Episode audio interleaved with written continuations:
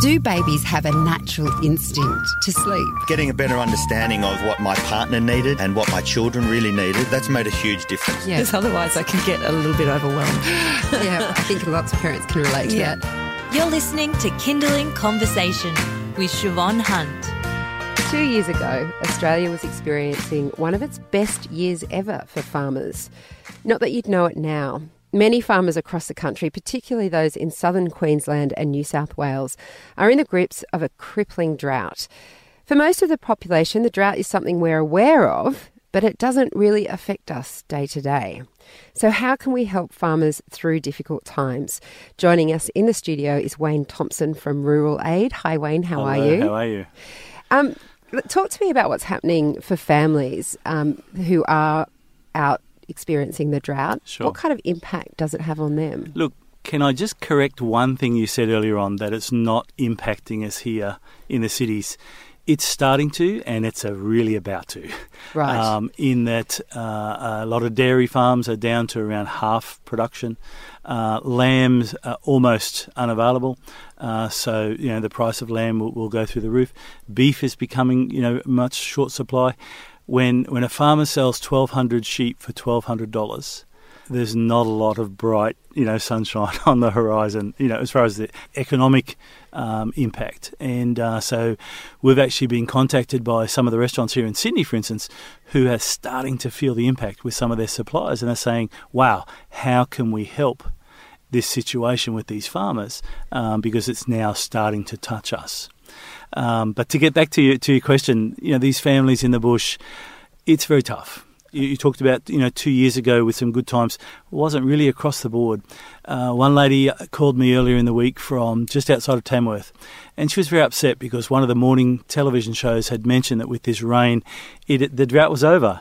And, you know, of course, it was a very foolish line, and I think it was made by a, a very junior journalist.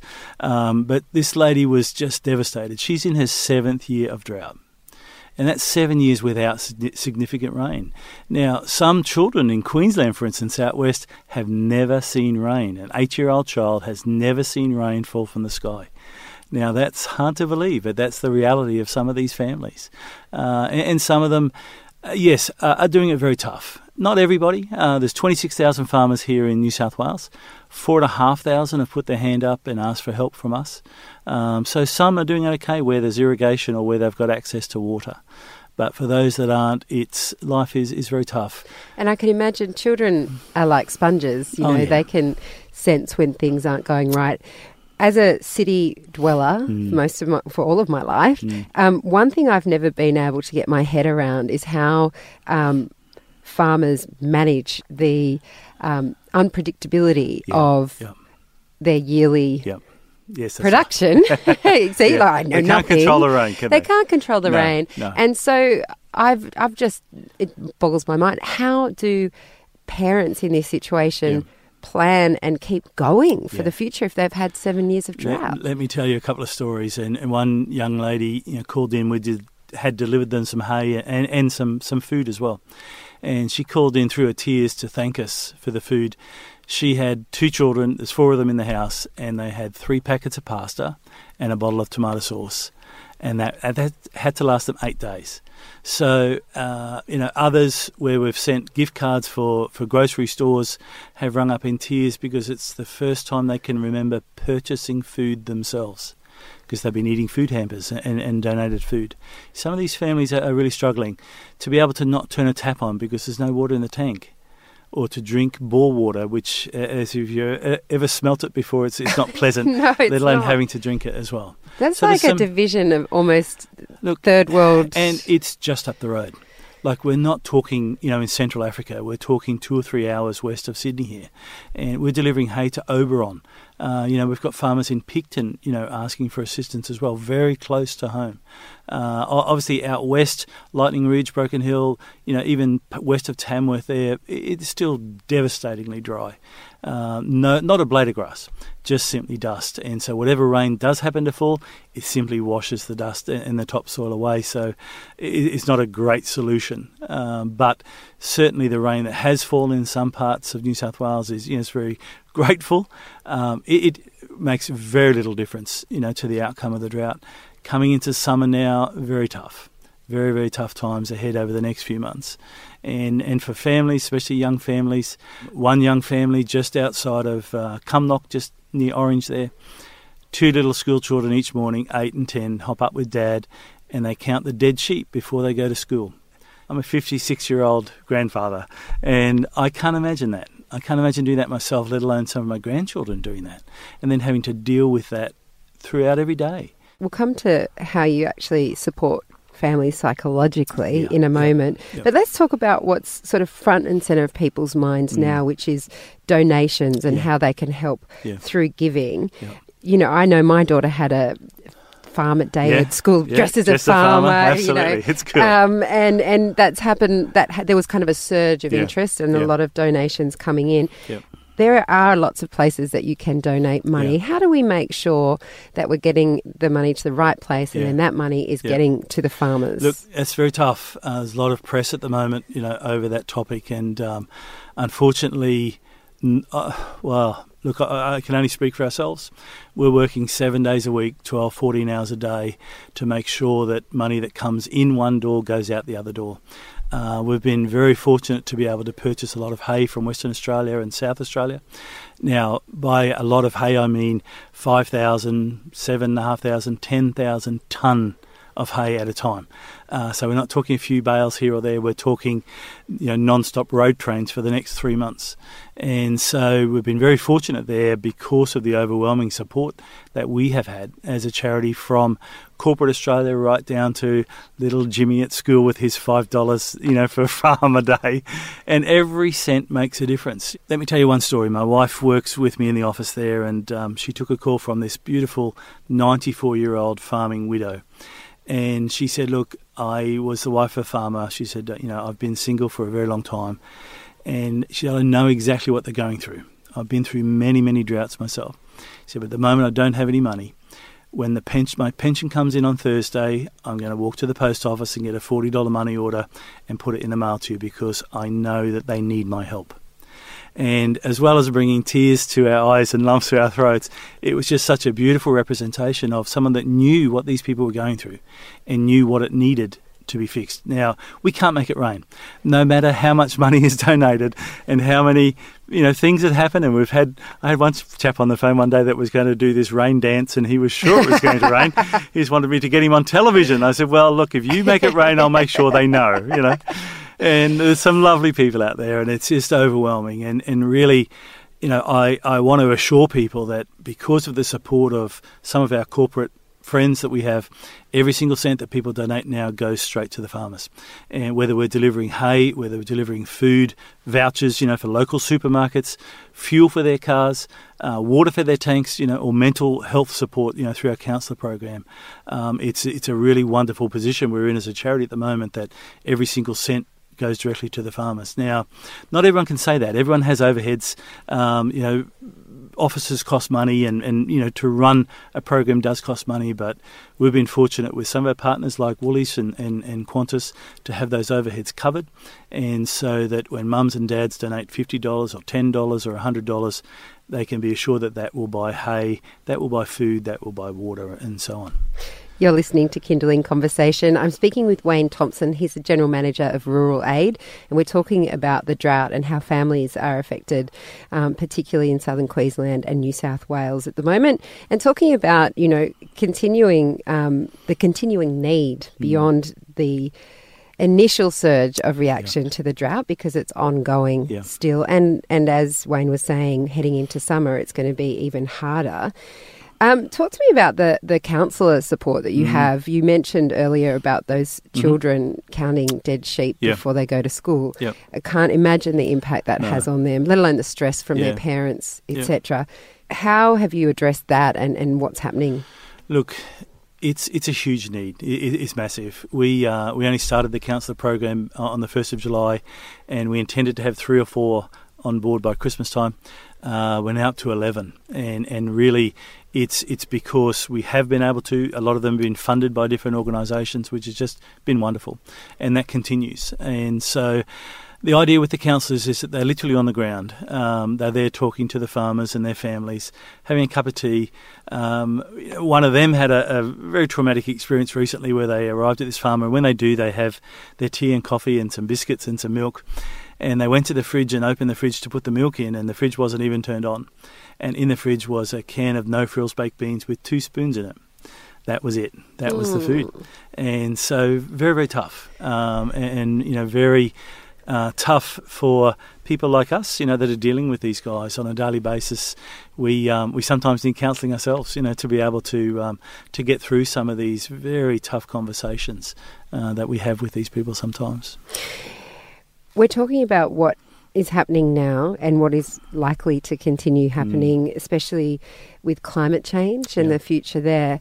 Um, there was a recent article in The Conversation that was suggesting that um, drought relief and donations can contribute to the idea of a farmer as a victim narr- narrative. I think basically what they're trying to say is that those donations will be propping up farmers instead of finding a long-term solution to drought. Mm. What are your thoughts on that? It's it's very tough. Um, obviously, farmers are uh, um, historically very right, right-wing. Um, and, uh, you know, I, I have conversations with both parties, and I stretch my arms out and I feel that one party is so far left I can't reach there, and the other party is so far right I can't reach there. In Brisbane, our C E O is meeting with Landcare.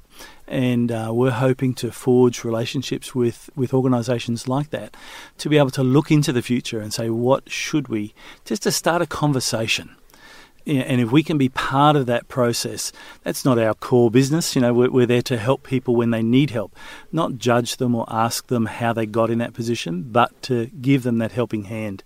Um, but we also would like to use our, our current popularity uh, with the media, which is wonderful, to be able to start that conversation somehow and say, what should we be doing? What could we be doing now to minimise the risk? Will there be another drought? Absolutely, there will be.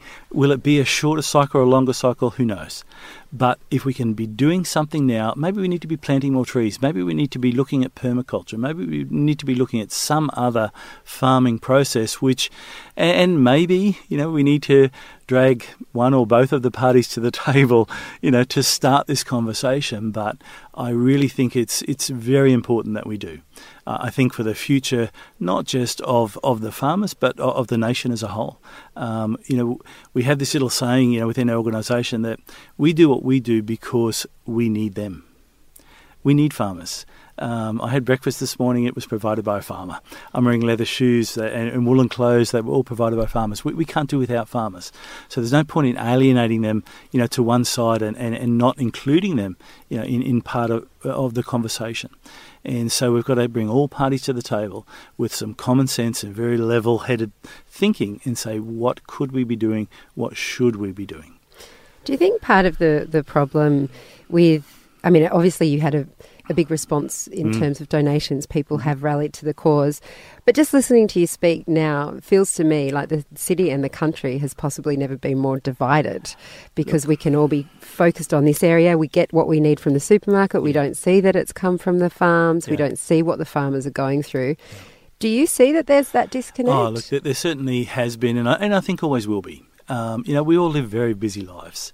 And, and I think what has happened in recent months, it's made a lot of people sort of stop and think about someone else.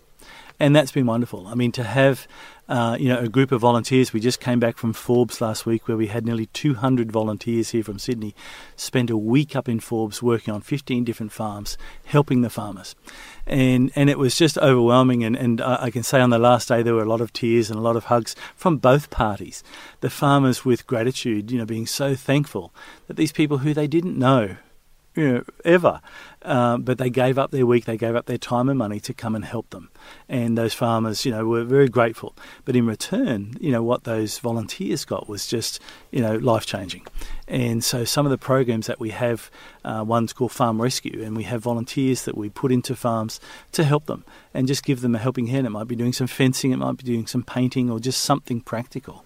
Uh, but it's just some way of making that connection stronger. Uh, when schools here in Sydney, for instance, um, Uh, El Noria, a Muslim school out at Greenacre, wonderful bunch of kids. Uh, they raised twenty thousand dollars. Wow. And it was just overwhelming. And so there, you know, we, we want to connect them with a school in the bush so that the kids can write to each other and say, well, what's it like not to be able to turn the tap on? How do you have a bath in a bucket? Yes. And then hand it to your brother to have a bath in that same water. How do you do that? How do you get home and not be able to open the fridge because it's not even turned on because there's no food in it? How do you do those things? And and that's where we're trying to continue that connect so that kids in the in the in the cities can realise that milk actually comes from cows. It doesn't come from the supermarket. You know, well, it does, but you know, before that it came from a cow, or an egg came from a chicken, or their bread came from a thing called wheat that grows in the in the paddock, and and the beef and lamb, you know, come, you know, a bit of a sad one there. We probably yes, don't go but, there. Mm. We don't go. Get a few vegetarians. But, that's after right. That. But you know, it's to make that connection. It's just lovely that we do have this opportunity now in the discussion with the drought to be able to talk about the connection with the city and the bush. Before you go, um, what would be the best way that people can support farmers now? Sure. Look, there's some very simple things. Everything costs money. Um, whether we're delivering hay or food or fuel or water, all of those things cost dollars and cents. So certainly to go to the BioBale website and make a donation is going to, you know, make a massive difference. We have a very left field program called Gift of Music. And and my wife and I run it uh, within the organisation, and we have six very musical children and seven very musical grandchildren. And and what it is is a program where we ask for you to look under the bed or in the cupboard. Have you got a guitar or a keyboard or a violin that you're not using anymore? And re-gift it. And uh, if little Susie out there in Cumnock, before she, you know, goes to school after, you know, counting those dead sheep, if she wants to play the keyboard and goes to Farmer Tom and says, hey, Dad, can I get a keyboard? The last thing he can afford to do is buy a keyboard. But what difference would it make in that little girl's life to be able to get home and play a keyboard and just have that escape from reality? And so we're really wanting to do something with this program. It's called Gift of Music. Uh, the website is gift of music dot org. Um, ha- have a look if you can help in any way. We've got people here in Sydney that can connect, collect those instruments in Brisbane and Melbourne and so on, and we can re-gift them to kids in the bush just to add a bit of life and, and laughter and fun to their lives. Fabulous. It so like any, anything like that, I mean, to be able to give that helping hand uh, will change your life. Brilliant. Wayne, thank you so much for coming in. Thank you very much. That was Wayne Thompson from Rural Aid. And if you'd like to find out more about how you can help farming families, um, we'll include a list of resources on our website where you can find out more. Just head to kindling dot com dot a u and search drought. You've been listening to Kindling Conversation. If you enjoyed it, there's plenty more where that came from. Find other stories and interviews at our website. Just head to kindling dot com dot a u.